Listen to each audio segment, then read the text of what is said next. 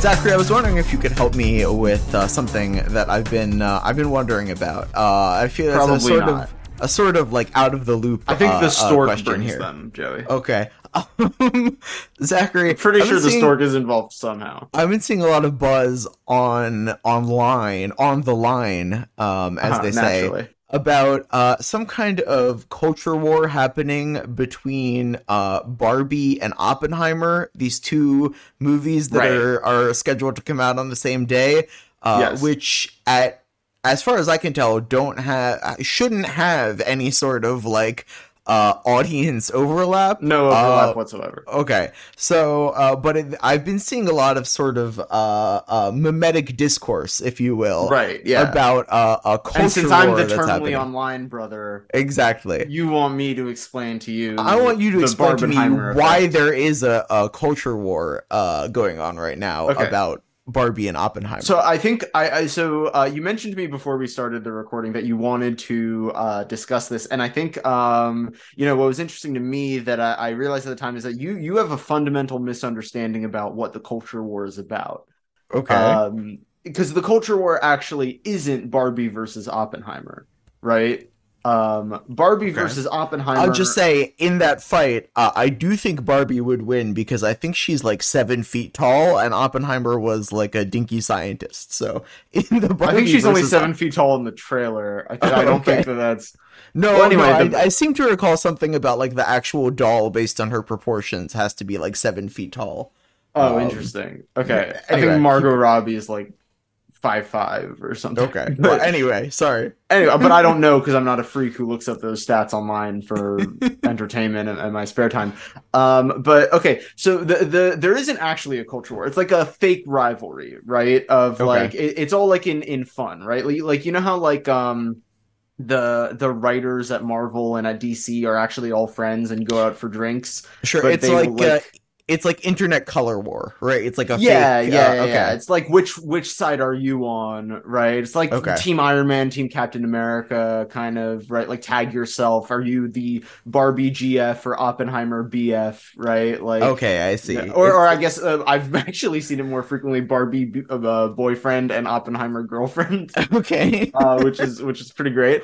Um, but uh, yeah, no. Um, the thing is that both movies are being directed by acclaimed directors and starring like a star-studded cast and are supposed to have really good cinematography and scoring and everything like that. So um the culture war that exists is not actually um Barbie versus Oppenheimer, it's Barbie and Oppenheimer versus franchise filmmaking, right? Um it's like Oh. finally a return to original films. Now, you might be saying, but isn't that a biopic and a franchise film? And uh, the answer is, of course, yes, you are correct. You have noticed what uh, few do. It's kind of like when everyone was like, I'm so tired of all these like big franchises and remakes. That's why I'm so happy that Dune and Top Gun Maverick are the biggest movies of the summer because Yeah, finally some God. original films are coming out. And this actually ties into Fast and Furious because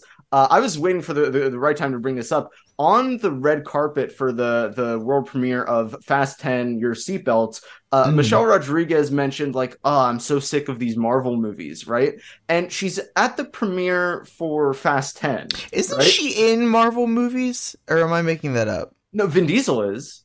Right, okay, right? sure. Vehicle identification number Diesel is. Michelle. Rodriguez hasn't been in? I must be Oh, she's in uh, Dungeons and Dragons. Okay, that's probably what I'm thinking Right? of. Okay. Uh, but the thing that that I think a lot of people sort of, uh, but what I have realized about this, well, Joey, first, well, just what's your take? Hearing that that's what the culture war is of like finally franchise, non-franchise films I mean, like Barbie and Oppenheimer. I'm What- just- what's your take on, I'm on just- the culture war now? I mean, now I'm just immediately exhausted. Uh, now I'm just like, oh, okay. I I'm now no longer interested in in hearing about this anymore. Well, I Uh, think I think what interests me about it is that there's now like franchise filmmaking and then like factory franchise filmmaking. I think I, I I think that like what I have come to understand is that it actually doesn't matter if the movie's original or not. What actually matters is is it made with like a artist's vision guiding the craft, right? Like Christopher Nolan doing Oppenheimer or Greta Gerwig doing Barbie. Uh, and I think that for um, like Marvel movies, there are some that come out that people are like, that doesn't look like it just rolled off an assembly line. That looks like a creator's vision. I'm hmm. excited mm. for the Sam Raimi Marvel movie. I'm excited for the James Gunn Marvel movie. Right, or right? when Taika uh, Waititi does one. Or right? when Taika like, Waititi yeah. does one. And I think that where people get um upset is like when one of those comes around and it doesn't feel like it a- accurately depicts the creator's vision. And that's the whole thing with like the snyder cut which you and i cannot get into on we're not going to talk about the snyder cut. I do uh, speaking of Zack snyder yeah. uh, and speaking of this uh, i actually did want to talk to you about um movies that are uh, intended to uh, be franchises from the beginning, specifically with regard to uh, Zack Snyder's new uh, sci-fi epic. Uh, that he's coming out with was on the cover of Empire magazine uh, this month, and I believe the headline was literally like "Move over, Star Wars! There's a new sci-fi franchise in town." Yeah, and well, I was looking, I was like, "Are you serious?" Well, well, first of all, but, first of but all, here's, but here's the Zack thing, right? Snyder. But second of all, yeah, it's not obviously. out yet. like, well, but I, I think that there, there's just this big like, you know, we want people want it's the same thing as as Dune and Avatar, right? It's like something that somebody's try, somebody's trying to engineer a uh, a smash hit science fiction franchise uh, because they're tired of what's currently out there. Right, um, but without but the I understanding think... of the fact that all these sci-fi franchises started from somewhere of like from something special, and yeah. then it becomes a franchise. And I think that um, even Fast and Furious it was at one point just a movie. Then they tried to reboot that movie like four times until they hmm. realized let's just until they realized that they had a franchise yeah. until they realized they had a franchise and they brought everyone from those various reboots back together yeah which right? is a brilliant idea for uh i'm so glad we actually brought this around to talking about fast and furious our core competency because like um yeah no that's like a brilliant way of of finding yourself with the franchise i mean like making a bunch of like swings and misses and then being like actually all of these together are a fucking hit like right yeah that's that's a good way of going about well, it so this so this so i actually so i had to do some reading when i was uh putting together our agenda of episodes and we'll get mm. to spy racers in a moment the oh, topic yeah. of this episode uh, but just sort of understanding the anatomy of fast and furious as a franchise so the first movie comes out and it's a it's specifically supposed to be like a remake of point break right but with cars right? Where the guy sure. was just like, let's make Point Break with with drag racing. So the movie comes out and it's a success. And then um, there's creative differences between the writer and director about how to move forward with a sequel. So the director takes Vin Diesel and goes off to a rival studio and makes a different franchise that's the same franchise, right? Or or they make another movie that's the same movie, which is where okay. Triple X comes from right? Okay. And then the writer gets a different director and takes Paul Walker and they make Too Fast, Too Furious. Wait, right? is Vin Diesel not in Too Fast, Too Furious? Apparently not. Wait, are uh, you fucking kidding? Wait, hold the fuck up. This is massive spoilers. Okay. Wait, I had no idea. They were I like, assumed that Vin Diesel was the one constant in this whole fucking franchise. That there was not there was no there installation movie without Vin Diesel because and then that that didn't work. So then they were like, you know what? Let's reboot it again. Let's do Tokyo Drift right? Is he in that one? Does he like show up at the end as like I'm Nick Fury? Welcome to the Avengers. I mean, do you want me to tell you? Because I had that spoiled for me. No, it's fine. I mean, I assume he is, but no, it's yeah. He kind of just shows up at the end, and then. Yeah, but the thing is course. that then, right, the fourth one is the one that's called Fast and Furious, which is like a a, a soft reboot of the franchise, where basically it takes Vin Diesel because it's Paul just Walker, called the same thing, right? And and it, well, it's not the Fast and the Furious. It's, it's Fast, Fast and, Furious, and Furious, sure, yeah, right. And then that's the one where they bring everyone back in together. Then that's followed by Fast Five, and then from there we get introduced to like the spy shit right okay. and it goes from there but but first it like it there's the original film and then for a few years they didn't really know what they wanted the franchise to be so they tried a bunch of different things and then they tied it all back in together with like a franchise reboot right okay. uh and then and then kept the franchise going from there but i think the interesting thing is that all of those things weren't attempts at franchising. there were attempts at following up the original film. And then now as you know, Fast 10, your seatbelts is trying to bring it to a close. They're like incapable of wrapping their brains around the idea of actually ending the franchise. And Vin Diesel's talking about, well, it's Fast 10 Part 2 of two, but now it's Fast and right. Two of three. But then there's also the Hobbs movie. But then we're also going to do an all female led spin off Fast and Furious movie. And we're also going to do a bunch of other movies in the universe. And basically, what they're doing is even though, like, Michelle Rodriguez is like, well, thank God we're not Marvel, we're a real cinematic franchise right. like Fast and Furious. Now, what they're doing is they're trying to franchise it to the extent of making a cinematic universe. Sure, but of course. The thing that a cinematic universe needs is a lot of different components that take place in, like, other pockets of that reality and occupy the same space in different styles, mm-hmm. which is what Marvel has excelled at that nobody else really understands is like these individual pro- projects that stand on their own, and which even Marvel has seemingly lost sight of now and can't yeah. fully commit to or do. Uh, but that brings us to um, what is the first pro- uh, attempt by Fast and Furious to expand into the realm of television. Yeah, we should uh, uh, probably do some introductions and stuff first. I'm sorry, none of that was funny. I thought I thought that was going to be maybe like a funny opener. It turns out that um, that was just like uh, an incredibly interesting discussion about franchising no, and filmmaking shut up everybody shut up buckle in because i have a lot of thoughtful critical analysis to talk about to talk to you about joey in regards to fast and furious spy racers and its broader implications for the yeah. universe as a whole okay so uh welcome everyone to in reverse episode 4 uh, I'm Joey Kotzker with my co-host here, Zach Kotzker. Uh, we are going to be uh, today uh, tackling. Uh, sorry, not Fast Nine. We're not doing Nine yet. We cannot get to this because here's the thing, right? The, the, reason why I had some of this stuff spoiled for me is because we made the decision after doing the uh, first few episodes of the show to um, progress through the franchise rather than in reverse release order, uh, in reverse chronological order, to fully understand the story uh, as it happens in universe, in Funiverse, in Funiverse, yes. So, I will. Thank you.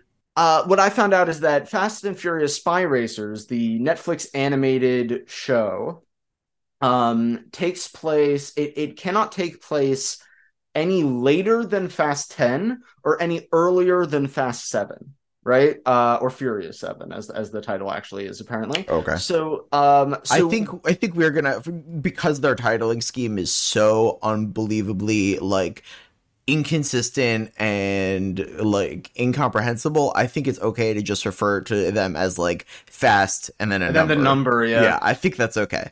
So, um, so fast set because because fast seven is where the agency apparently shows up, and fast ten is where the agency fucking blows up and mm. and is taken over by um, Paul Blart Mall Cop, FBI bad guy.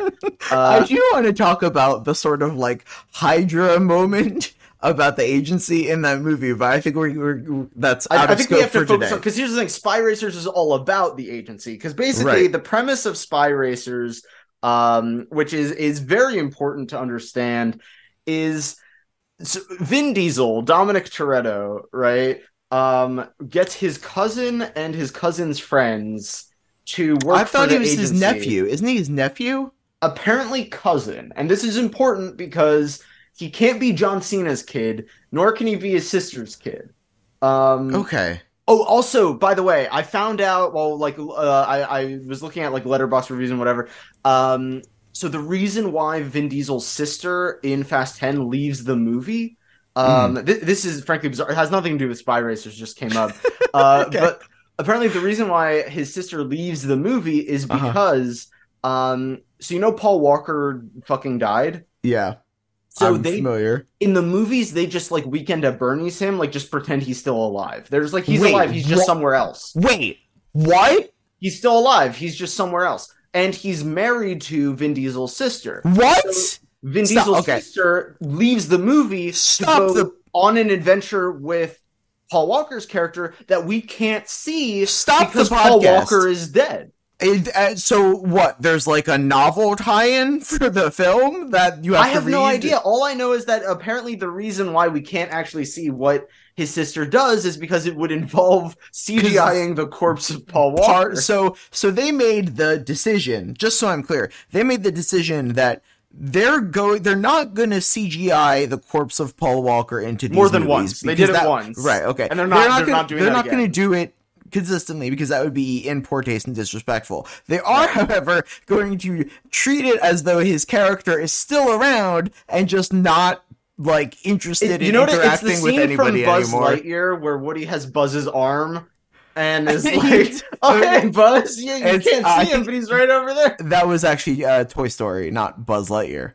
Uh, but yes. Did I say the scene from? You Buzz said Lightyear? the scene from Buzz Lightyear, and then I Well, that's the true franchise in my brain is Buzz Lightyear. Yes, we, uh, but as we've from- established on the podcast, we can't. We are not allowing the ourselves to original about- Toy Story film with yes, okay, Yes, fine. in, So in they- Toy they- Story, They do this thing where, like, occasionally Paul Walker's arm, disembodied arm is visible in I, but here's the thing: they do Okay. like an Agents of Shield type thing, where it's like, uh, "Whoa, uh, that the Avengers were just here, but you missed them." Right? It's like, it's like, "Yo, Paul Walker is here. We promise. He's just somewhere else." What an insane thing! Why would they do that? Why wouldn't they just kill his character?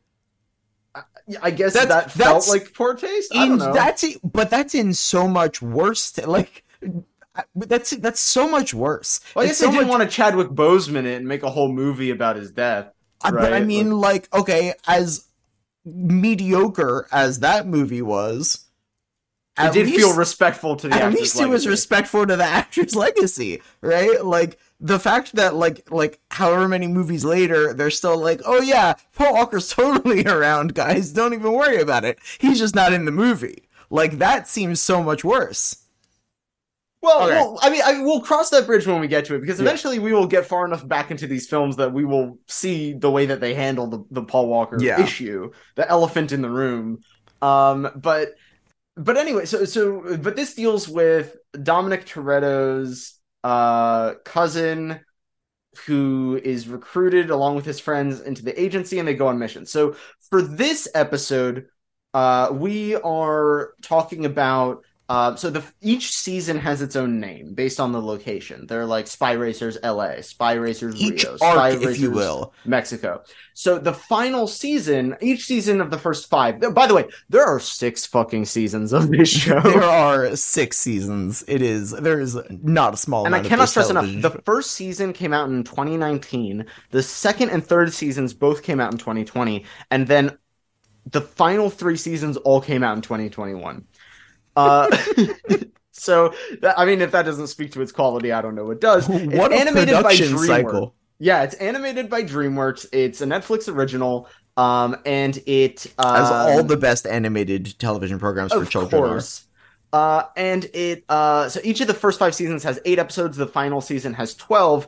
It is actually not titled by location. It's actually just called Homecoming, but it's actually two arcs. The first six episodes are like an Arctic adventure, apparently, and the latter six episodes are uh, the the episode seven is called Hollywood Begins, and then the finale is Say Goodbye to Hollywood. So we're titling this the Hollywood arc because it's a it's a separate arc. It picks up time skip after the last one, presumably. I'm assuming. Yeah, Um, seems and, like it. And it's just the and, Joey, we should recap the plot very briefly before we go into details because you and I, but I took notes. I have six pages of notes from Yeah, these six episodes. I have a huge, huge quantity of notes here. There's a lot to talk about. There's uh, quite okay. a bit to talk about in yeah. terms of the show. So fine. but let's do you just want to like recap the basic plot of yeah. the way that let's just let's just jump right into it. Right. Okay. So we're talking about the finale arc of a six season uh television. basically seven arc. We're talking Yes. about the seventh arc of a Netflix original animated kid show. Right. So we watched started in the middle of the last season and watched to the end. That's how we're doing it. And then the next time we do it, we'll do the first half of the season and so on.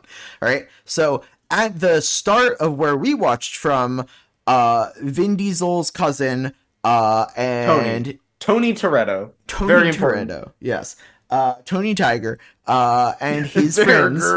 great. yeah have been uh have been fired from their work with the agency and are now working a series of menial jobs in LA in, um, in Hollywood. in Hollywood specifically Right. And and specifically they're working on the um they're working on action the cat- movie franchise that exists in universe in the in universe called Limo, which is Yeah. about a Which limo like a driver and his sentient limo and his like co driver who's a monkey, and they Yeah. go on a series. It's like of- a it's like a Knight Rider slash I don't even know, right? Like It's- it's it's yeah. excellent, and I love the idea that this is like Oh, this is the best part of the show. Hold on. But that, I, but I love the idea that this is the what crazy action movies exist in the world of Fast and Yeah. Furious. in in the world of Fast and Furious, everybody fucking goes to see Limo Three, like The stretching. the stretching.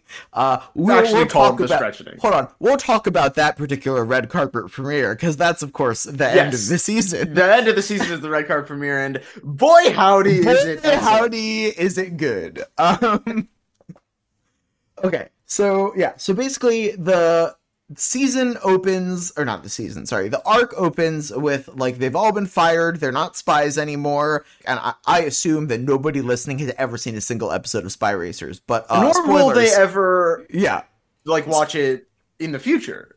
Right. Okay. But basically, what happens is, presumably, in the last arc, they were fighting an evil robot named Dan.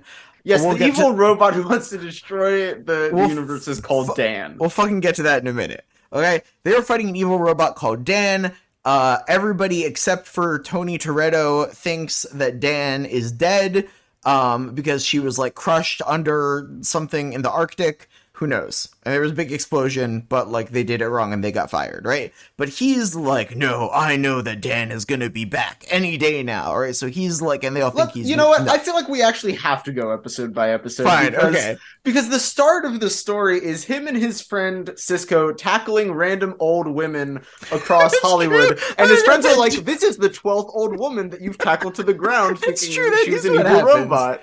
Yeah, and they have to stage an intervention. They have an intervention for that. old woman tackling. You're right. I forgot about that. And this is where where Zachary and I, watching this for the first time, are introduced to all the characters, right? Is in the old lady tackling intervention. yes. So Uh, there but is My, the like, first note that I took though uh-huh. is Monster House animation. Oh, okay, because I wrote down Dougal ass animation. It's animated like the worst early 2000s like like the very beginning of 3D animation on the lowest imaginable budget. Like It- there are there are scenes where it will cut to a shot where the models haven't started moving for a split Yes. second before they do, and then there are other scenes where um they will just like hold on a shot too long. It was like they rushed it. I mean, they did three seasons. In, there yeah. No, they, did, rush 28 it. episodes in a year, so like. th- They were super rushed, and I think they just had to get the season out for tax write-off purposes or something. I wrote down multiple times there are like shots of characters' faces that look like the PS1 Hagrid face. like you like absolutely like at one point what's the the stunt driver girl's name? There's like multiple shot in the late the last episode. There's like multiple shots of her face where her face is like 2D plastered onto the 3D model. Yes, okay, that is that is Layla Gray. I know all the characters' names. Oh, okay, good. But yeah, so there's like multiple multiple times where like characters are it animated in like the wonkiest possible ways. Uh, that I said, also cannot show. Okay, well, hold on. Let's actually go through the group. All right? Mhm. because um, so there's Tony Toretto, who's basic protagonist, right? Black hair, leather jacket. I'm the Yeah. only one who can stop the whatever. Uh, you have Oh, but Sis- he's not. Hold on, he's not like uh like an edge lord, and he's not like a, he's like he's just like a kid. They're all just kids. like he's a guy. He's a Yeah. guy. he's a standard guy. He's standard guy. And then you have his um comedic relief best friend Cisco, who says a bunch of unfunny one-liners. Yes. um, and reacts to things in sort of like a what that just happened kind of like Sure, every right. moment. But yeah, so that's so that's Cisco. Um, you know, we have uh generic white question mark protagonist, uh, and I put question mark there because Vin Diesel himself identifies as ethnically ambiguous.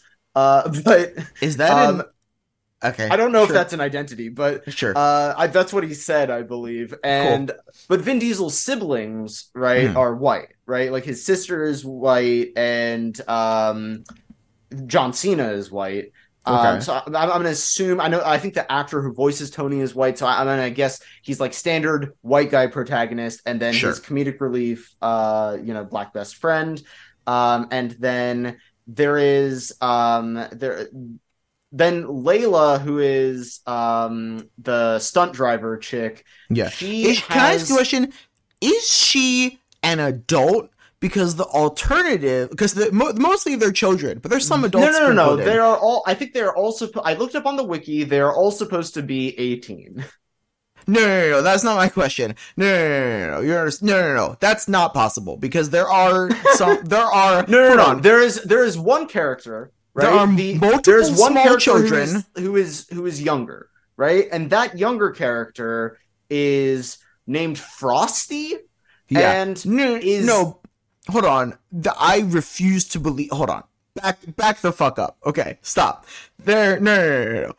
They're they're children mostly, except for the weird adults that they hang out with. No, no, no, no, So- no, no, no, no. They are young adults. They are all. Uh, they start out the series at age seventeen, and they they're eighteen. By Okay, fine. No, because my question was some of them have jobs that it would be insane to give to a child, and some of them have Right. jobs. Well, one of them that is a give- child. There is a younger one who's like 15, uh, whose name is Frostee, has Is a E- fro, Is and is. Echo not also like a teenager? I think Echo is supposed to be the same age as Tony and, and Layla. Insane. Okay, fine. I She's assumed, just short. I assumed that Layla was like in her twenties because she's like a professional fucking stunt driver. She might which- supposed to be older. I'm not sure, but Okay. but her thing, her demographic that she represents on this college brochure cherry Sure. pick, you know, crew here is that she is Southern question mark. yeah, But that comes well, across in just occasionally dropping the G's off of ing. No, but also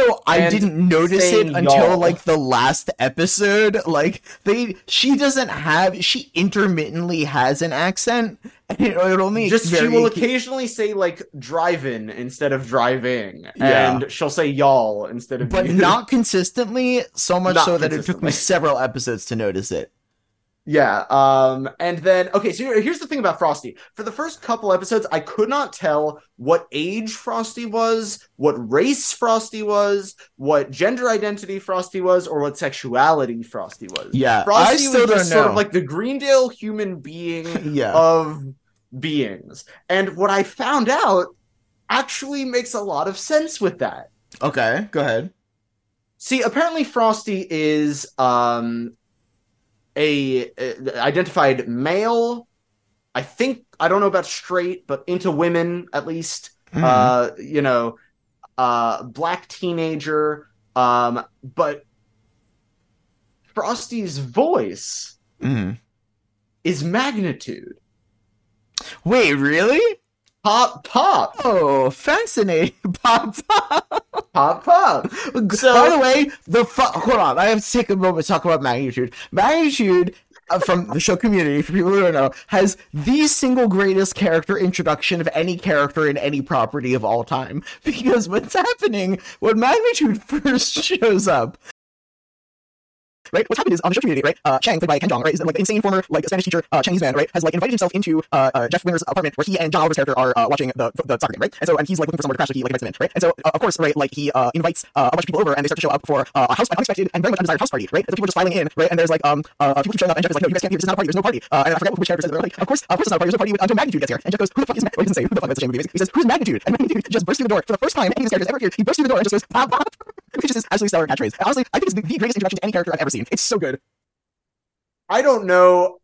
So far, we have spent maybe an hour talking about everything but Fast and Furious Fire. Oh god, magnitude is, showing up though.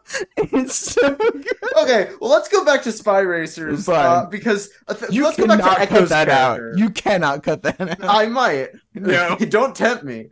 Uh, but Echo's character, she has a so she wasn't fired. She's secretly still been working for the agency. right, but it's a secret. And she, she- and the she- two large men. Yeah, they're just two with- bald men. There's just like Pitbull and his twin brother, other Pitbull. Yes. and um they're like and she's like i'm still working for the agency and tony's like well I, like how could you she's like i knew you'd be like this ever since i got into spy school and Yeah, you okay. didn't and this i was like I started hold- writing. Yeah, this is where I wrote down. This is just Spy Kids. I was like, hold Actually, the fuck on. I think I first wrote down Spy yeah, Spy School, and then I wrote down this is just Spy Kids. so I, I let's I want to just you know because because we spent a bit of time just on episode one and the setup is Yeah. of course Dan is back right she's this android and whatever I want to talk about Dan's motivation and backstory in a moment. Um, first, I want to get to something very important, which is that the mascot for the studio that they work for is called Tarpy, right? Who is a, A uh, sentient tar pit. a sentient tar pit. And I wrote down in all caps with a ton of exclamation points and question marks is Tarpy a gizmoid? Phenomenal question. Uh, Tarpy is definitely, and there's there's like a giant animatronic Tarpy. Uh, That which- Dan hacks into to chase the tram tour. Yeah, that previously immobile. I also I want to talk about the use of the word spy and its sort of relationship to plot devices. Yes, we'll get to that in a moment. Yeah. Um. But yeah. So, uh, is is Tarpy a gizmoid? See, I I uh, as far as And, I know, and I just also have to throw something out here uh, and put you on blast for a moment, Joey. Um, after no. we recorded our last episode, we got off the call. Mics are no longer running. Joey turns to me, uh, you know, or, or I guess says to me on the call. He says, "Yeah, Gizmo is one of the gargoyles, right?" you stupid bitch. How was I supposed Wait, and then this then it gets better because I'm like, no, Gizmo is one of the gremlins. And he goes, Oh, right, the gremlins from the animated show. Like gargoyles. That's why I was confused. And I turned to him, I'm like, what the fuck are you talking about? The, gar the gargoyles is an animated show. The Gremlins is a Steven Spielberg live action Christmas film. And then Joey says the most unhinged shit to me. He says, It has nothing to do with the Twilight Zone. And I was like, you thought that there was an animated spin-off of the Twilight Zone called Gremlin? Okay. Yes, that is a hundred No, percent. sorry, called Gargoyles. No, hold the on. Gargoyles was an animated spin-off of the Twilight Zone No, on the plane. that's not what I Shatner. thought. That's not what I thought. I thought I actually I know that Gargoyles is a cartoon show about gargoyles, and I thought that Gizmo was Right. one of them. Okay. The, but then when you said no Gizmo is one of the gremlins, I thought that there must have also then been an animated gremlins show because why would there be uh like some kind of why would there be a, a live action movie about the creature from the one episode of the Twilight Zone? So they must have made an animated TV show about But Gremlin is like a thing. It's not like unique to Twilight Zone. Okay, but I'm familiar with exactly one. I guess it's my fault for conflating. Apparently, there's exactly two like usages of the word gremlin in pop culture, and it was my fault for conflating them. Uh, apparently, but uh, yeah, okay, I get it. Gizmo is a fucking gremlin. Yeah, um, the Mowgli, I believe they're called. Uh, I believe it's Mogwai. Mog. Uh, yeah. Fuck. Edit that out. Edit that out. Cut that. Cut that. Absolutely Cut not. No, no, hold on. You've been putting me on blast this whole time. A Mowgli? You mean like the character from the Jungle Book? all right. Well. All right. Clearly, uh, you know, uh, both What, sides. what both we're sides. doing here is betraying our complete lack of qualifications to, to talk about to discuss media in any way. Uh, but what I wanted to say is that so um, Dan has a spy device that hacks the Tarpy animatronic and causes it to chase the tram, but then um, Echo has spy devices which make the tram go fast, and all the tourists on the tram are caught up in this you know big ride and then they end up going in a straight line and jumping off of things and there are helicopters and explosions. And at the end of it they land the tram and Layla turns and says to the the tourists uh you know that was the tour. Feel free to join our crew anytime. And I went wait a fucking second. I didn't even is notice this the that. ride You're is right. this the honest to god fucking ride at Universal Studios because it's the same. Correct me if I'm wrong. It's the same fucking thing, and I wasn't sure if that was on purpose Mm. or if they just they accidentally did it. But I was like, yo, the first episode of Spy Racers is just like supercharged. Oh yeah. All right, I'm gonna go through. Listen, there's there's several large themes that I want to touch on. Not yet. We're not me, ready me as to get. well. Um, I I do want to just point out though, the last thing before we move to the next episode, I wrote down for every episode. Um, as soon as family was mentioned, and so far I got to mention for all six episodes. Family Okay. was said at least once every episode. Well, that's also what the fucking theme song is like all about. Well, just the, not even the theme song, right? Sure. Just, just family, right? And so um, I'm going to actually, throughout our watching of the show, I'm going to continue doing that and see if there is even a single episode, and it might just be in the because Vin Diesel was an executive producer for the show. It might be Yeah. like in like their in contract, obligated, yeah. right, to write in the word family once per episode. Um, but there's even like a moment where one of the characters is like, "Yeah, yeah, family, we get it," and I'm like, "You don't get to." Be Yeah. self-aware about that. You're Fast and Furious spy racers. I, I actually wrote down uh, fairly early on in my notes.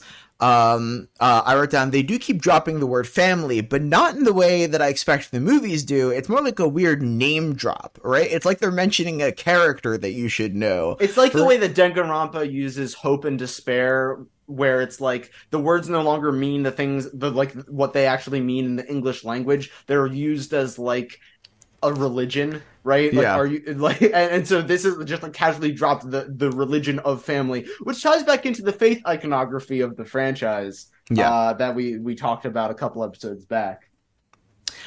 Uh, okay. So let's talk. Okay, so when we talk about spy stuff, that's all agency, right? Like the Right. in in this the in the continuity of spy racers, right? As far as I can tell, the agency. You remember the uh, single global government with dictatorial power over all of humanity and unlimited resources. Uh, Right. They, they um, are the the quote unquote spy agency that these children work for.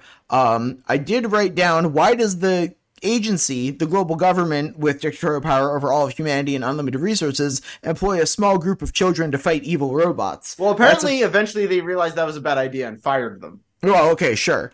But I will Um, also point out they also they fired their handler as well. Right? Yes, that's true. So presumably they're like, you hired who?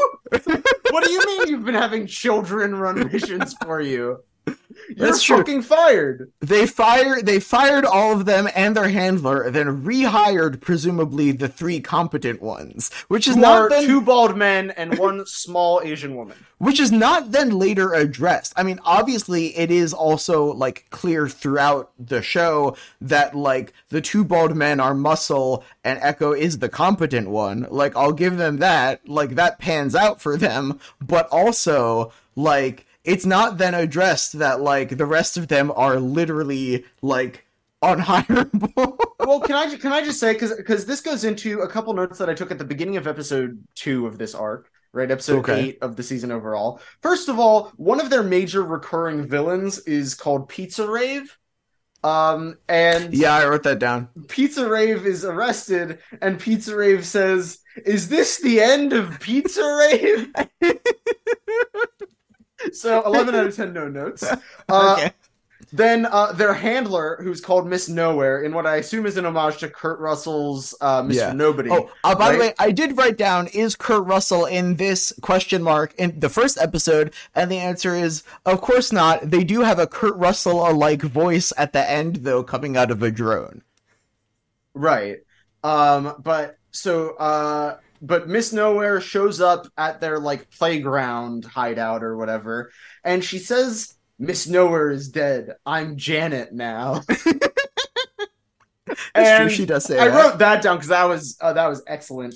Um, and then the other thing is that so Frostee hacks into the God's Eye uh, in this episode. Yeah. Just mentions the God's Eye, and this is not like explained; it's just sort of dropped as like a piece of world building that you know you can like. Well, the God's Eye footage shows this, Yeah. and this goes into. I sure hope of, all, of you children have seen the Fast Right, and and, Furious and film. I then have a later note, which is who is this for? Because Yeah. presumably you have to have seen Fast and Furious, which is a franchise very much not for children. Yeah. Uh, but also, like, this is a show for literal babies. well, well, maybe yes, maybe they explained what the God's Eye is in an earlier sort of like. Uh, it's possible. We don't know. That's part of the thing about doing this in reverse. Right.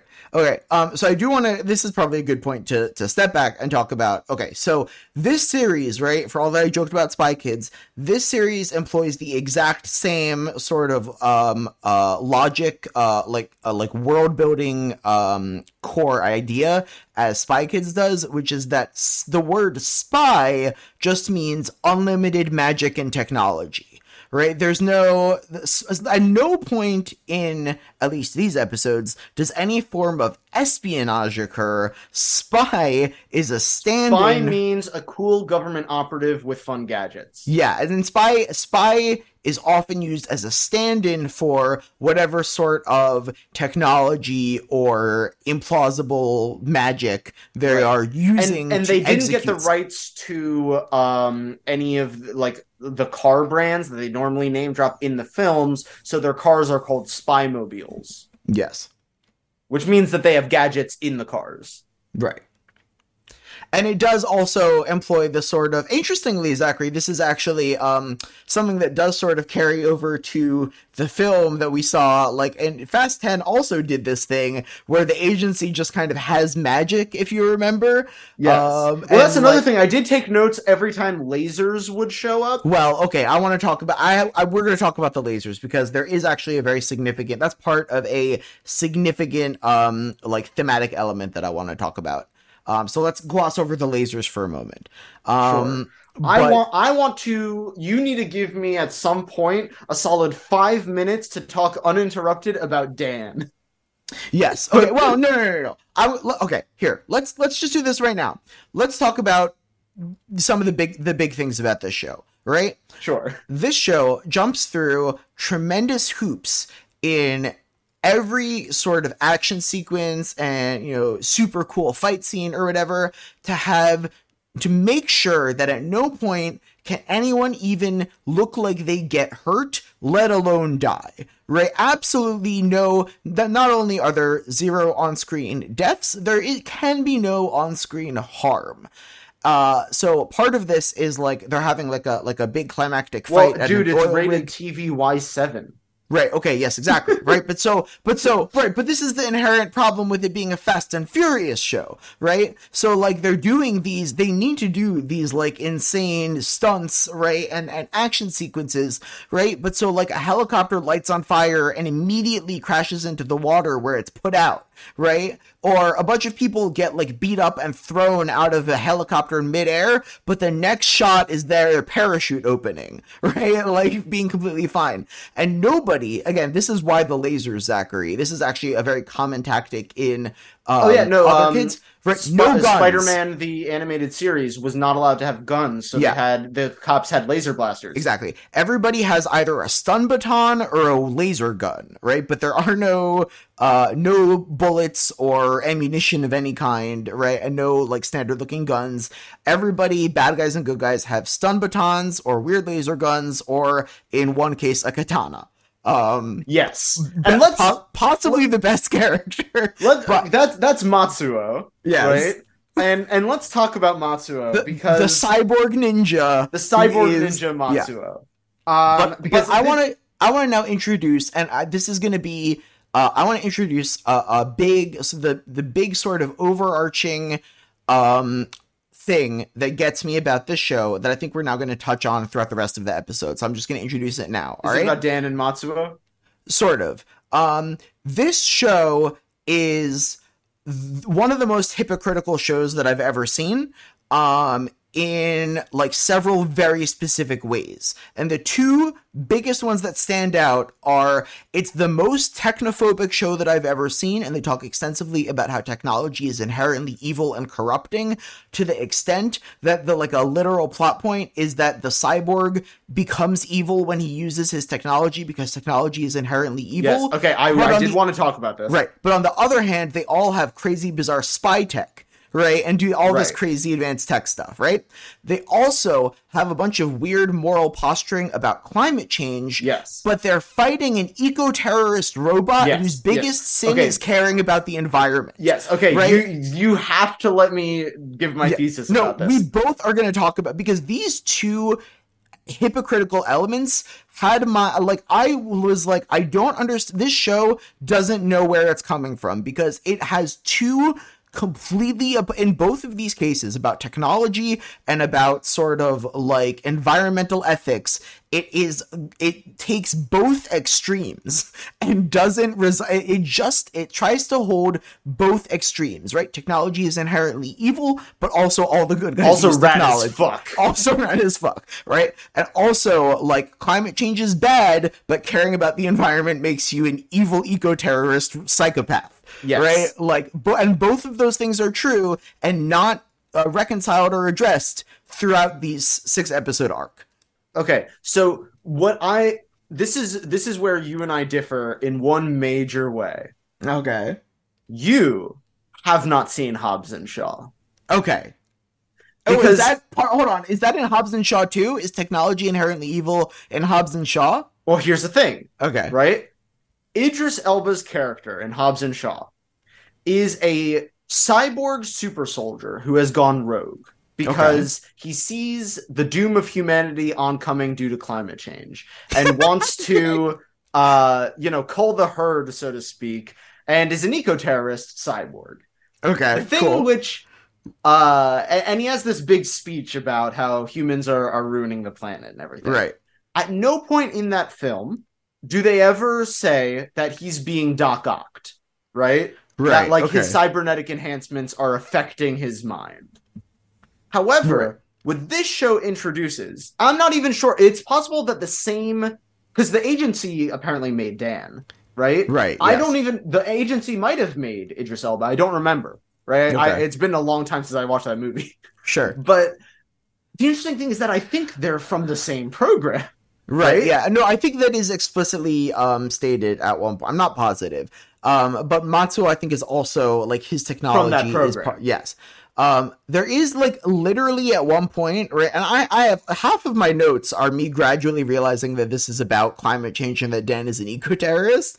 Um, but at one point, uh, they do like when when her plan is revealed, her plan is twofold, right? Number one, the big thing, it's fracking. Like her plan her plan involves using fracking against the oil companies essentially by placing explosives along the San Andreas fault at apparently like pockets of oil that exist along that same fault uh fascinating right? Okay but also her plan is again like the same as like dr doofenshmirtz or lex luthor in the first superman movie. Her plan is to knock california off of the continent.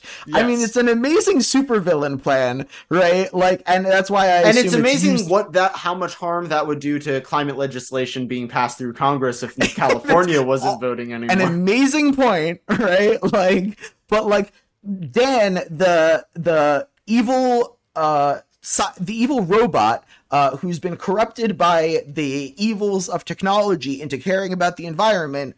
Her big plan is to go go full Lex Luthor. Well, okay, but but so here's here's my point, right?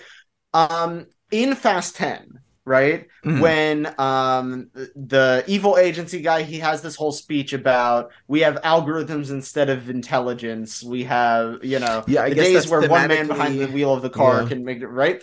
The um. The whole franchise is very technophobic, right? Vin Diesel Sure. talking about how he wants um, Robert Downey Mu- Jr. yeah. to play uh, a version of Elon Musk who's like trying to put AI into cars, right? Yeah. It's a very um anti and also I believe that's Cypher's thing. I believe one of these movies is Cypher wants to use AI to control self-driving cars and also Vin Diesel turns evil in that one for some reason. I just remember seeing the trailers for So it. So this franchise, in being about like traditional family values, is anti-technological is progress. extremely anti-technological progress. Okay, Yes, fair but enough. I think, but I, think the suppose. interesting, thing about it is that it is super cool with cars, yes, and so the the and ra- and radical cool spy tech. right? So I think I think that the philosophy of it is like those people who are like, I would never drive automatic, stick shift only. That's a real car. Is Uh-huh. it's like this um vehement adherence to perceived traditionalism in a way which is completely surface level right Sure. Okay. and that yeah. like technology is cool when i can use it to show how cool i am but technology itself is a, like a corruptive influence Right. So And- the the core the core moral of the Fast and Furious franchise is this far no farther, right? Things as they are now, as I want them to be at the status quo, that's fine. Well, I think even any- beyond that, it is, Mm. you know, the only people who should have access to technology are a select privileged few, right? Mm. The superhuman select like the the libertarian ideal of a superhero, right? Like Mm. uh, someone who just through happenstance and circumstance you know it, it they're the safest hands are are theirs right like you know that vin diesel should have access to you know the god's eye but but uh, not jason, jason Theron. momoa shouldn't Right, right, right, yeah. charlize theron shouldn't um and and, and it's just it's a matter of like it, like we were talking about like that punisher power fantasy right Yeah. of like i can break the law because i know what i'm doing is right and however many cops i kill that's fine. But somebody like robs an atm to feed their children they're going to prison buckaroo right, uh that that very sort of self-serving libertarian ideology is very at play in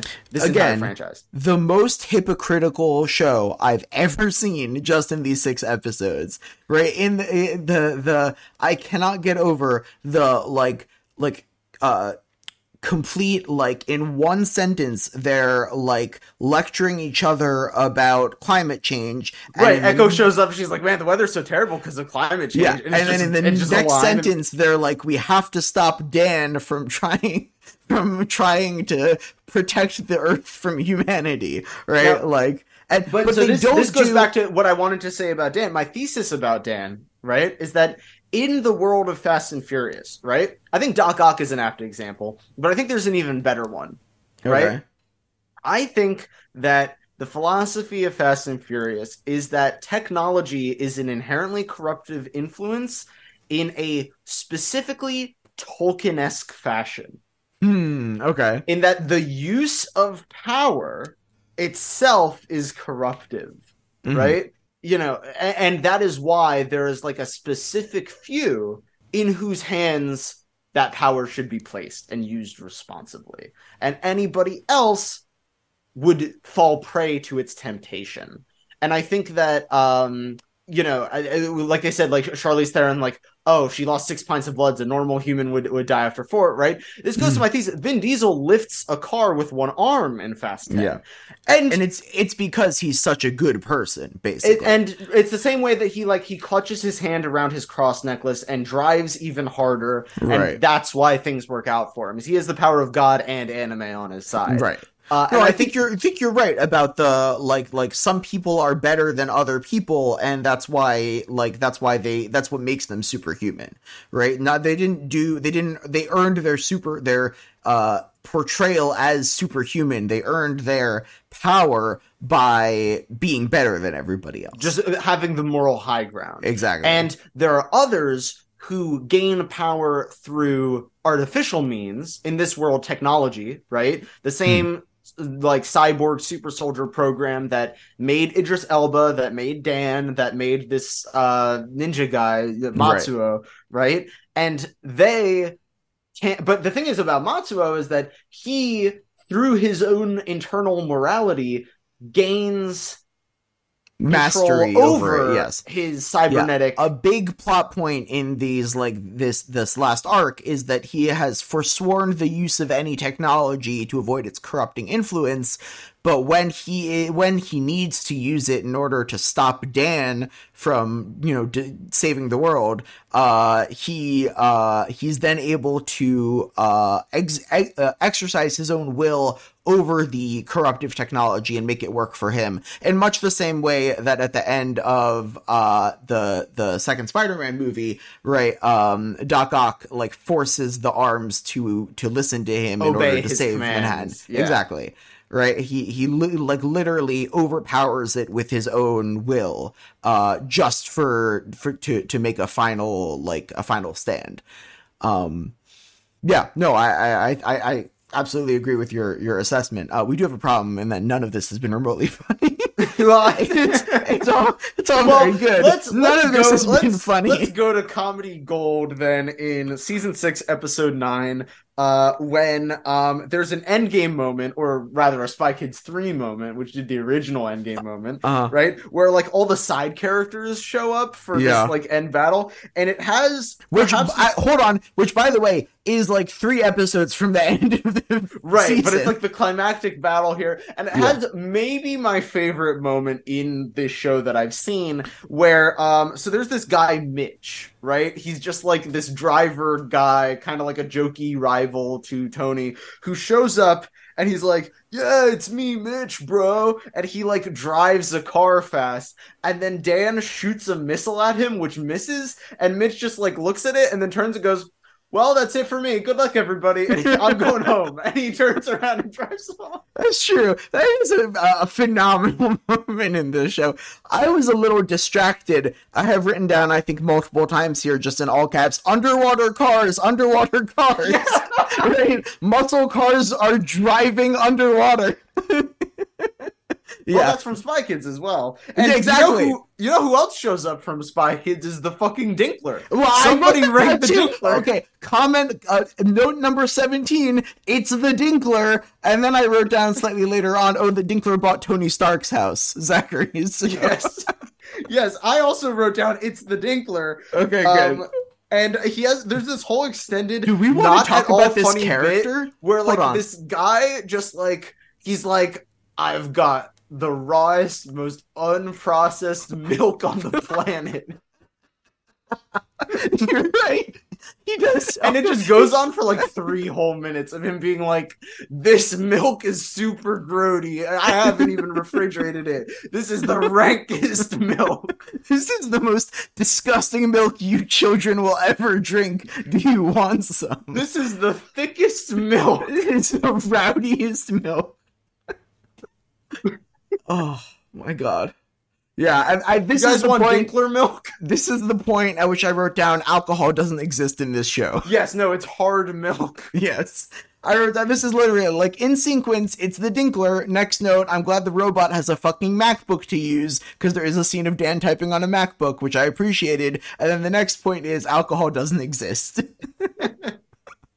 Um, he's just this guy who shows up. He was apparently a villain in one of the previous seasons, but he shows up and he's just got like a big cowboy He is- hat. you're right, and, like, Zachary. I forgot when I said Matsuo was my favorite character. I forgot about the Dinkler. Don't remember Yes. his name. He's by his name is apparently Cleve. Okay. He describes like several different like uh, he go there's this this scene where he is like describing his journey from wherever they left him for dead, right? In which he talks about like I was taken in by this village and then I screwed them over and stole And then I their and then I got the man to take away all their land. Right, exactly right and he goes on this like long arc about like all the sort of evils he uh executed over the past several years in order to like arrive at the point where he's now like happens to be living in the same city where No, but they the, are the best thing about this is he's become Gwyneth Paltrow. He's running like a goop type scam Yeah, where he he's just runs selling a ton of scams like yes he's selling like fish gut immortality elixir Yeah. and like and chunky milk. exactly Right, so he's gone from this like this like whatever the, the his plan was in the earlier season when he was the main villain. He's gone from this like like you know uh, uh world threat to like yeah basically like uh he's like a lifestyle magnate now selling like uh uh fish oil on the internet. Right. And then the best thing is, so they get his house blown up. by Dan, and then later they have to get rid of a bomb, and they're like, "Where can we put it?" And this guy's goop like a company has just built a new building and it's so it's empty so tony's like perfect and drops the bomb in and it collapses this guy's building. And i expected this to like matter at all and have this nope. guy he never shows up again. These guys just are committed to ruining his life but to be fair, every scene with him, he's like, "Let me tell you about how much I love kicking orphans. Let me tell you about all these innocent people that I've screwed over." And then they're like, "But can you help us?" And he's like, "Oh yeah, sure."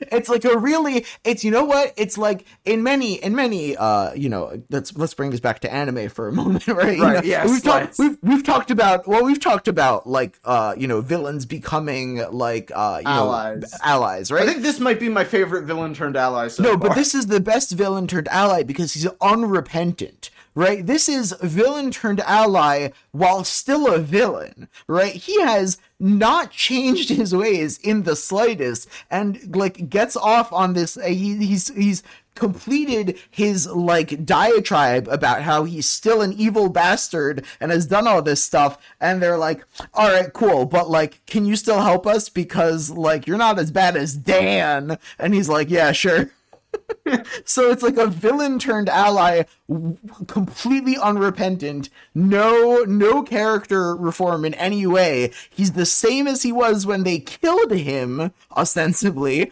but now he's just no longer the biggest threat.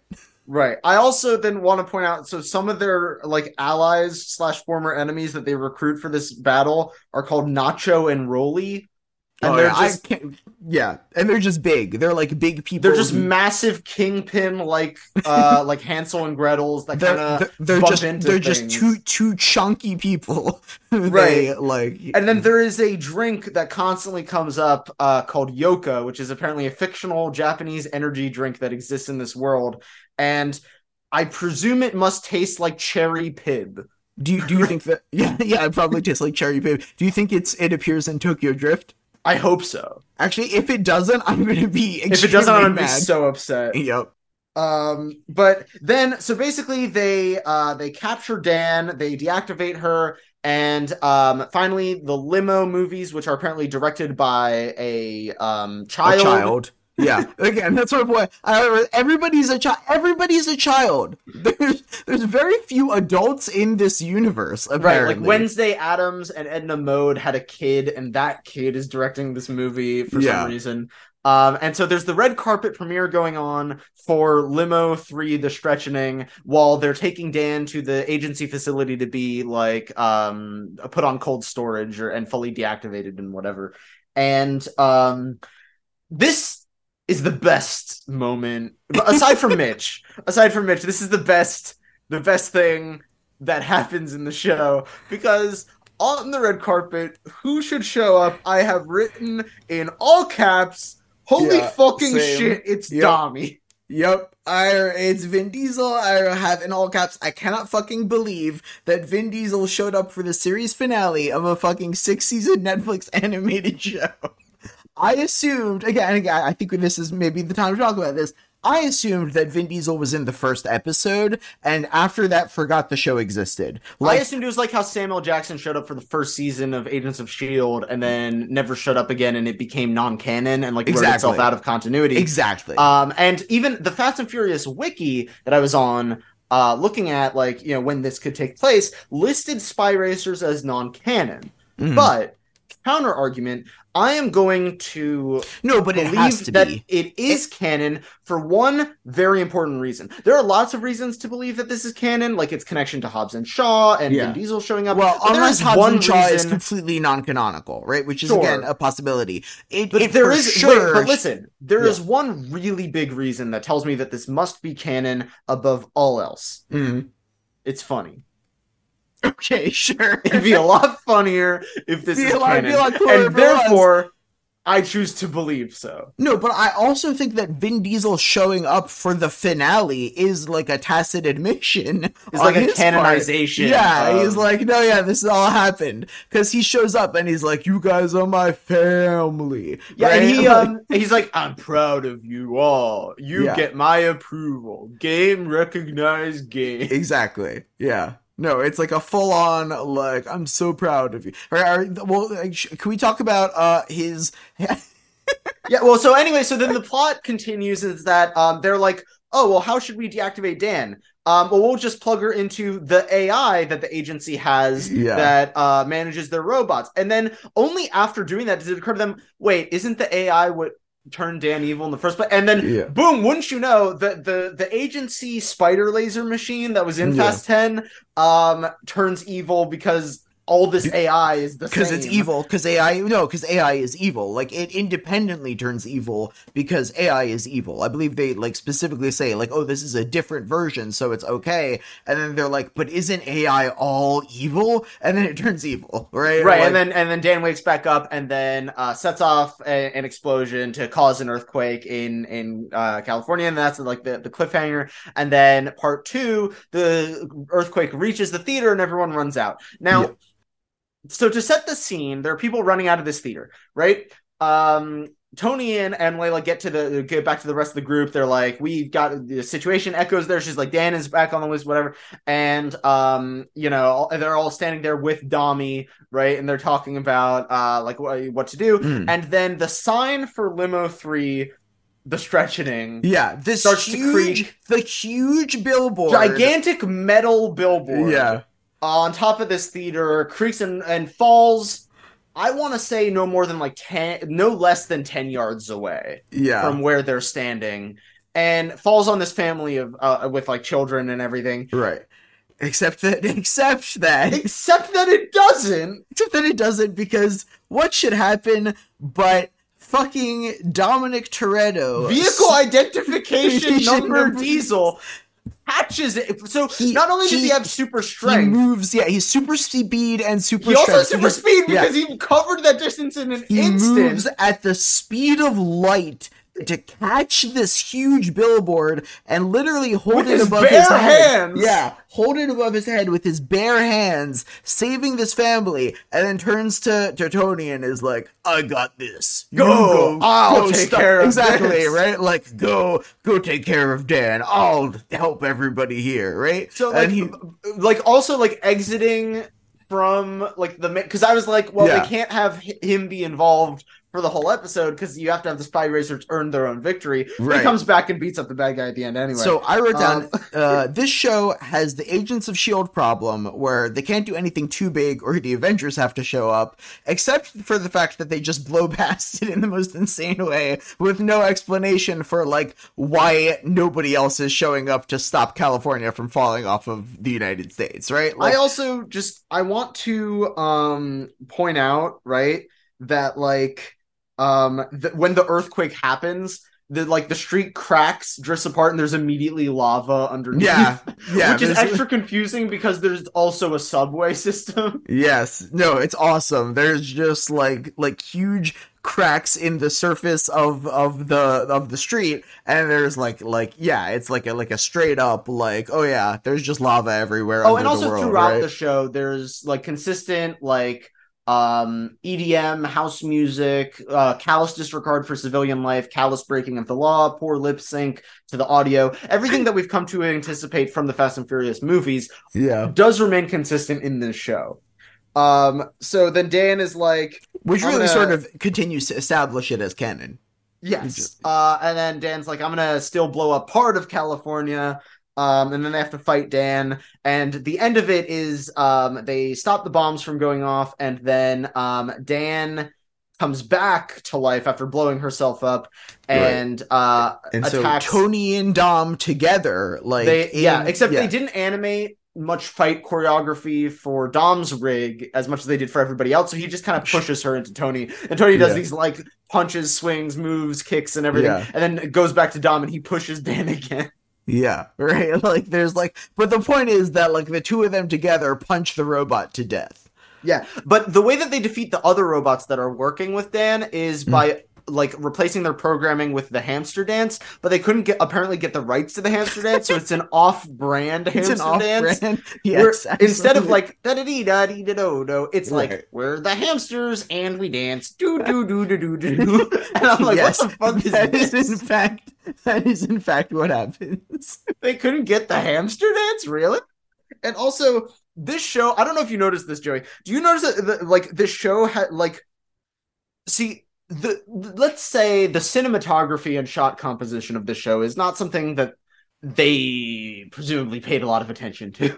Sure. But every so often I would be like, oh, that was a good shot. They centered it well. They did a cool image, whatever. And then at a certain point, I noticed a pattern of when I was noticing those good shots, and Okay. I started taking note of them.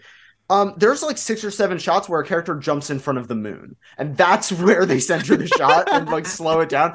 Like anytime a character jumps, they'll do like a down angle of that character slowly passing in front of the not moon, notice that. in front of like a giant full moon. Uh, Okay. and just slow down and You- then keep wait- going. You have to see how many times they do that in the movies, because I bet you that's not unique Do you think show. that's a thing like from the movies? that I bet you that's a thing from the movies. Yeah. Um. All right. Do we want to talk about the ending? Because I had some questions. Oh, because uh, on the ending, I just wrote. So first of all, I wrote um, cookout scene, also consistent with yes, the that's franchise. true. They, that after they, you know, save the world, they then have a cookout.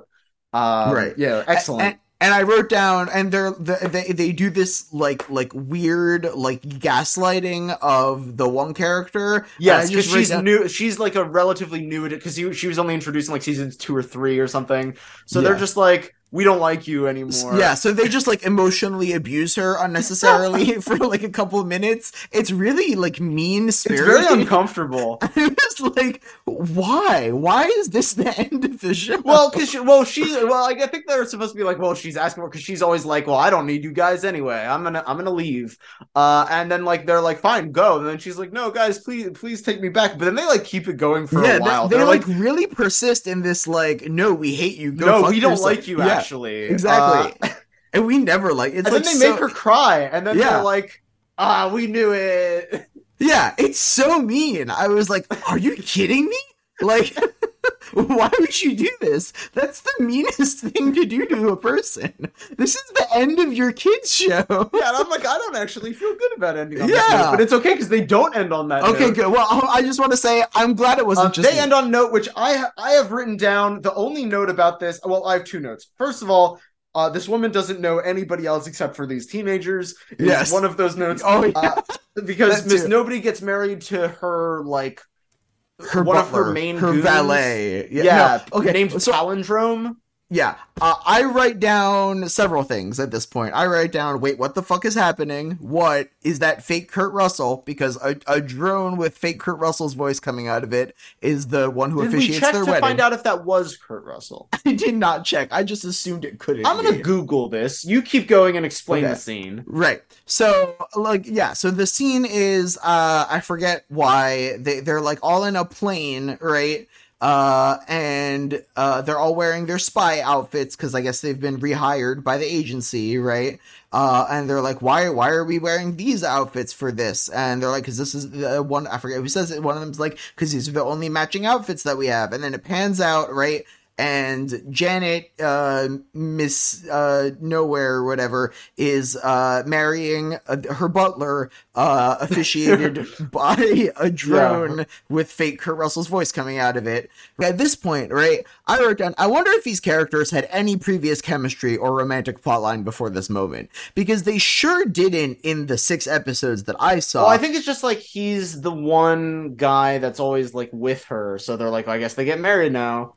but why? That's not like a good end. Okay, well, Heteronormative time. Sure, right? Like, Heteronormativity time. I guess it's like a weird assumption. Like, well, one of these characters has to get married, and two of them are adults, so I guess they- they're the ones who get married. Like, she marries Right. her driver, who's been following her around this whole time.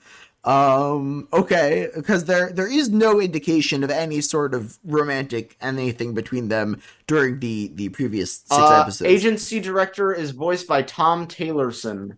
Okay, cool. So yeah, so it's fake Kurt Russell, uh, uh, voice coming out of a drone who marries them, which has interesting legal ramifications. Again, like technology, the show's relationship with technology is fascinating. Um, Yes. but yeah, so they get married in like a spy plane by uh the director via drone. And then a- as a wedding and- gift, they're like, they we're gonna go out collect a bounty. Uh, and then I have written down as my final note, they fly now. Yeah, they they all jump out of the plane and they have like wingsuits or whatever, right? And that's the They end fly of the whole now. Yeah. That's the end of the whole show. Um so yeah, no, it's fucking bonkers. The last thing I wrote down was this is the dumbest worst thing that I've ever been subjected to. This is not the worst kid show out there. It's not good, Maybe but it is. but- there are worse things. Okay, but it's you and I don't wor- watch them. It's it's it's the worst children's show that I've been subjected to in memory. It's not Um, worse than the Science Kid. Okay, you know what? That's fair. It is animated worse than Sid the Science Kid. No, you don't remember how bad Sid the Science Kid was. You take that the fuck back.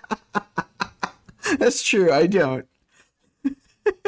Whenever my schnoz smells something woodsy, I think they're great. we can't jam in Sid the Science Kid Talk about references. Sid the Science. We're not fucking talking about Sid the Science Kid. I will I will not allow Yeah. us to to Now I will say I think that you and I are, are run the real risk of after having seen even a little bit of this show being more knowledgeable about the let's say lore yeah. Oh, of Oh yeah. this franchise than Oh. even the most diehard fast heads. Hold on. Which by the way, I wanted to mention at some point on the podcast is what I have taken to in my day-to-day life calling fans of this franchise fast what, heads. what, what fast heads? Okay. No, yeah, but you and I are, are run the risk of becoming serious oh, fast heads. Make no mistake, by the time we finish this course of the podcast, we will be the foremost experts on Fast and Furious. We'll know more of the franchise lore than fucking Vin Diesel. Like, they will have to consult us.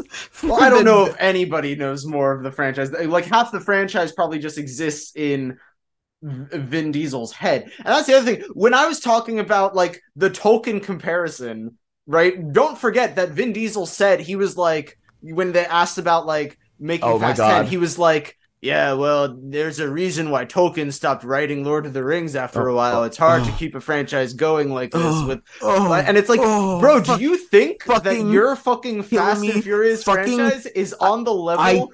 I cannot.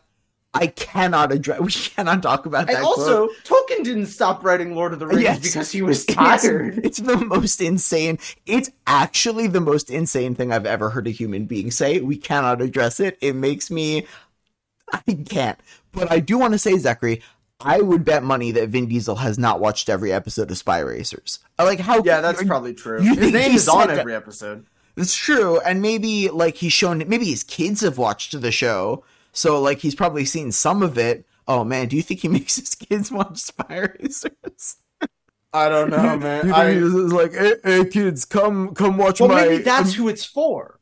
It's for his kids. Maybe yeah, it's it for be. Vin Diesel's kids it, it could be. specifically. Like, like Yeah. who else could it be for? Uh, it's it's it's probably for like the the yeah Fast heads children fast heads children I guess who Yeah, aren't yet is- old enough to watch. It is like a good question. Like, are the Fast and Furious like concepts and themes expounded on in earlier seasons? Like in the first season, do they explain about the agency and what's going on and like the God's Eye I and all that imagine shit? it's just like spy, and they use the word Yeah. spy, like like Spy Kids use it. again like Spy yeah. Kids does. Yeah, yeah, yeah.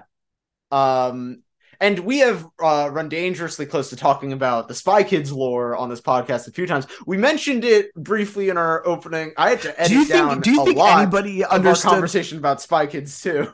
Well, we we talked about the Dinkler. Do you think anybody understood that? I hope that they. You know what? If you don't know the Did Dinkler, somebody ring the Dinkler? But I also say I did have to cut out our my my mentioning of because we have talked about Meghan Trainor a couple of times on oh, this podcast. Oh, no, no, And I did, I did have to cut out that Meghan Trainor is married to the actor who played Junie in Spy Kids, and the fact that she said that his penis is so big that it hurts her during sex. Do you know? God, dear God, Zachary, are you aware that both uh, the actor uh, and actress for Carmen and Junie play multiple roles within the Spy Kids universe? Well, no, we can't. So this is the thing: is that we run a dangerous. Because that's also when I was finished with Spy Racers, Netflix was like, "We think you'll like this," and it was the Netflix animated Spy Kids Oof. show Okay, for babies, and it We're was gonna- like. We're gonna Here, end up you'll doing. like this, and I'm like, yeah. I guess if I was not watching this for business, you had to think like I enjoyed this. Okay. That like I- yeah, that would be the next logical step. All right, we we've ta- we've talked a lot about what we're gonna do uh, after Fast and Furious. Like, what other franchises is In Reverse gonna tackle? I don't know if there is anything after Fast and Furious. I, I think this think- just goes forever. but we're careening towards having no choice but to do Spy Kids in all of its Well, like. we've seen Spike. I guess we haven't seen Ho- hold the on. extended Spooniverse. Yeah, hold on. I've only seen. Well, okay, I have seen the. We have three seen the original trilogy. Yeah, I've seen the original trilogy. I've also seen both Machete movies. You, I don't think, have seen. I have not seen of either. Machete movie, which is a, a criminal crime. Uh, really. oh, a criminal crime. a criminal crime. Uh, you call yourself a fan of Danny Trejo, and yet you've not seen like the, his magnum opus.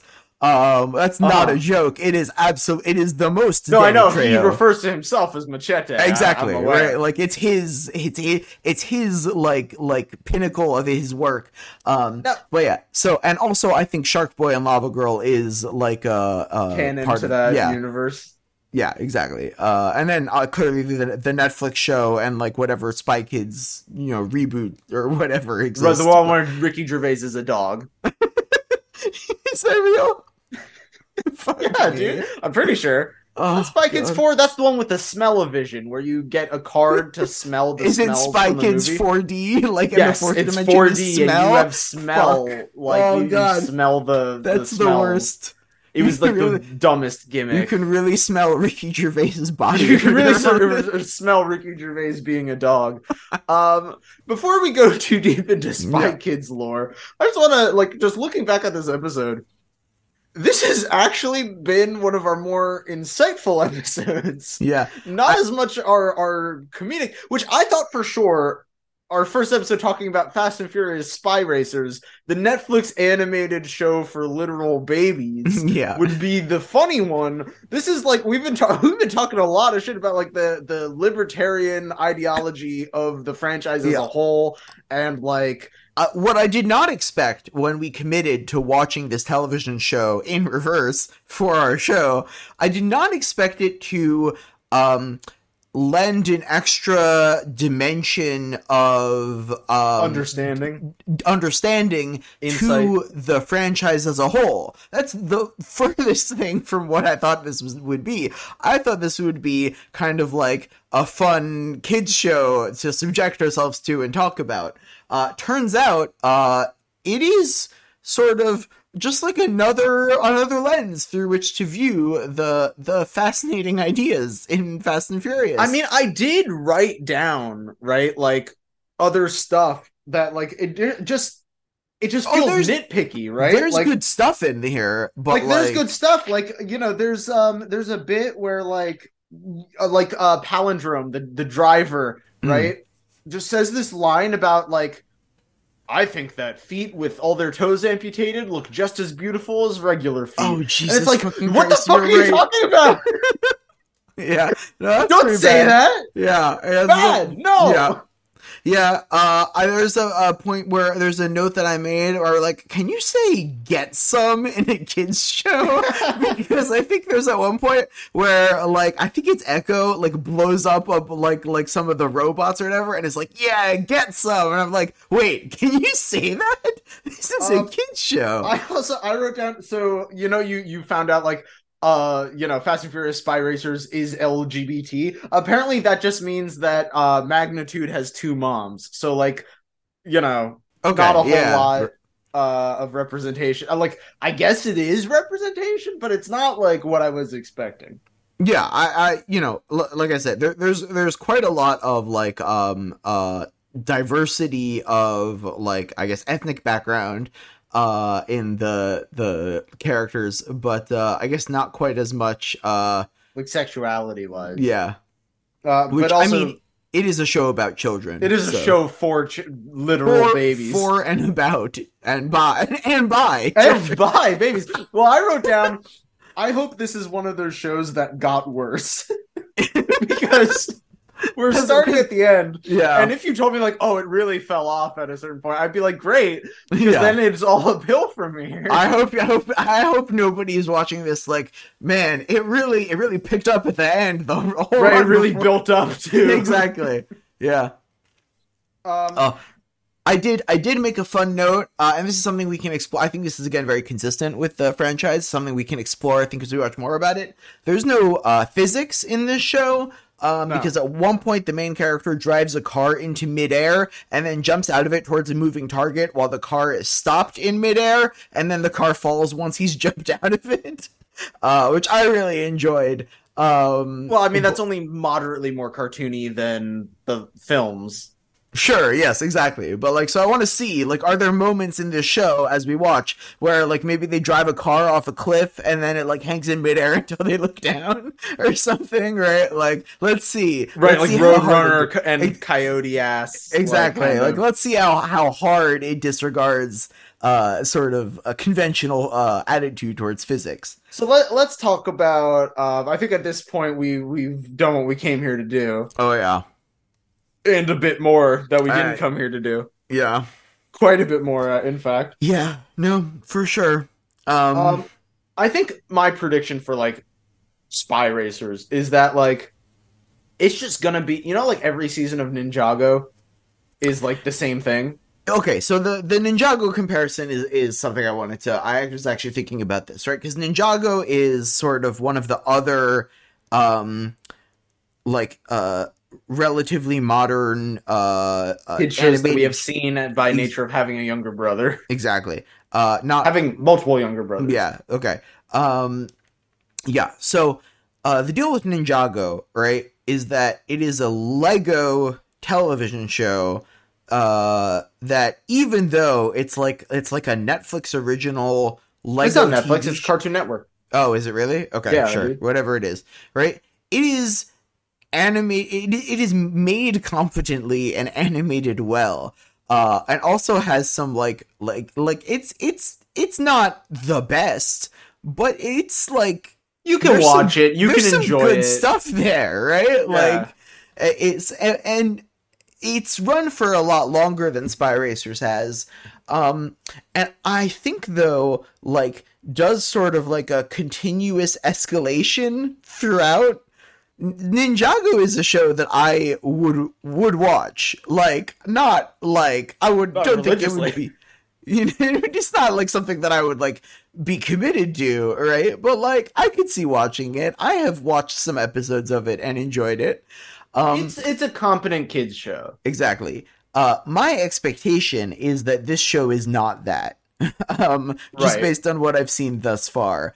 That the if this is sort of the final arc, I mean listen, uh the the latter 3 seasons, right, were all uh pro- Made in a rushed year. seeming like they were rushed out very quickly um and this season has more episodes in it than any other season um which is why we split it in in two um so it's also two distinct arcs. exactly um so what so realistically what we're saying is they pushed out four arcs in a year right Yeah. so like it's possible that the earlier part of the show is much better uh at least like in terms of uh Right. execution That's what that's what I'm hoping. I'm hoping that Yeah. the show fell off. yeah. Um, which again seems like realistic given that sort of timeline that we know about. Uh, so I, I hope that we get to a point where it is maybe at least a little bit more competently executed. But uh, I mean, my expectation is that the sort of uh, fascinating hypocrisy uh, that we see, saw in uh, this arc is very much on display throughout. I expect sort of like the the technophobic theme to be one of the major themes of the show. Uh, I mean, I- already it's kind of become a major theme of the franchise. I Sure. think since like Fast Seven or Eight, right? Whenever they introduced the God's Eye and Cipher and the techno criminals and AI and everything Yeah. and the agency and stuff, like I think that that is kind of like the thesis of the franchise is this kind of like anti-progress. You know, there's no replacement for just like a, a man in a stick shift car right. um i i think that that that philosophy is just going to be present and this isn't very funny Yeah, no, again, We're not doing a whole lot of we're not doing a whole lot of jokes this episode, Yeah. which is weird for the Spy Racers episode, but it's not very funny. But like, I think that that philosophy actually is, is the best argument for tying it to, to saying that it is consistent with because like there are lasers and there's robots, but you know what? There's lasers and robots in Fast and Yeah, I, Furious. know, I also. saw I saw Fast Ten. There were definitely lasers and robots in that one, Zachary. Right. So like, you know what? I don't think it's that incongruous with the rest of the show. I think actually it it it uh it ties in very nicely yeah. uh thematically. I don't agree with those themes or its politics, but Yeah. like And I think maybe the part that will be a little hard to reconcile is the employment of children to fight um, robots. Um, so we'll see how that goes. that also is very in keeping with the libertarian leaning of the franchise of like, you know, repealing child labor laws. sure, I guess maybe that'll be like Children yearn for the mines. An, or maybe that's an early plot point is the employment of children. Well, again, I Um, cannot stress enough that their handler did get fired. It's true. It's a good point. And uh, I do hope that at some point there is the scene of like, you hired who? Sorry, there's been a 13 year old just kind of running around We've been doing. we've been paying who? Oh, do you, you think they pay them? okay, that's a good. Well, that's, well, hold on. At, at one point, like early on, uh, in this arc, like Tony has to get a job at the um the studio because he's not getting paid by the agency anymore, right? Like, Oh, so I, get, but maybe they got like a stipend or something. yeah, Keep in mind, right? They did also offer Echo Spy School. I'm so I'm again. I am. I can't wait to to discover everything Spy there is School. to know about Spy School. I just think it's so interesting that this t- actually does tie into like that. I, I want to find out. I want to rewatch Hobbs and Shaw and find out if Idris Elba's backstory is the same as like if the same if the agency did create him the same way they created Dan. Yeah. Well, we'll find out. I, Um, I'm sure we will in which- reverse. yeah, yeah. I guess so. This brings us to, uh, I guess, uh, uh, some of our, our closing uh, at this point. Um, so the next episode, uh, which uh, I, you know, at, at this point uh, we're recording this well in advance of when it's going to come out, but um, at this point we're planning on uh, releasing uh, every one episode every two weeks uh, on Wednesday. Um, Yes, and our every, every other Wednesday, wherever you get podcasts, uh, you know, you can find a new episode of In Reverse. Um, and uh, you know, each uh episode will cover a different part of the Fast and Furious franchise. We are not limiting ourselves exclusively to movies, as I'm sure you can by now guess. yeah, Um, so we're going to be uh, doing something different every each episode will do, cover a different something than the previous episode. So whether it's celebrity drama like we did last episode, or the theme park ride, or in this case, you know, Spy Racer season, or one of the mainline films. Um, you know, each episode is going to cover a different topic as we look at the franchise as a whole, not just its mainline films, but also just what it means as a franchise, how it functions as a franchise, and the different components that you know build that franchise from the ground up. but we promise that some of them will be funny. We hope. Don't worry. We hope. Uh, next week will be uh, Fast Nine. Uh, is Or F9. Not not next week. Next episode will be Fast Nine or F9. Um, so uh, look forward to that.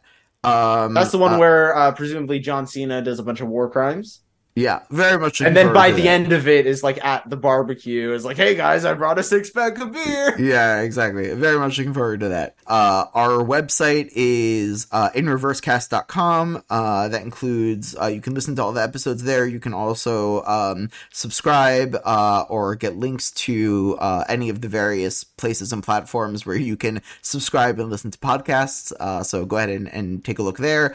We Uh, are at in reverse cast on uh, you know Instagram and and Twitter if Twitter still exists by the time that this episode comes out. Yeah, and Um, we're at in reverse at I think uh, mastodon.social. Uh, but all the links will be to our our social uh, sites will be uh, in the the show notes. So uh, go ahead and take a look down there uh, if you're interested in following along. We also might make like a Facebook or a Reddit, but we also might um just you know kill ourselves instead. So you know, be on the lookout for one or the other.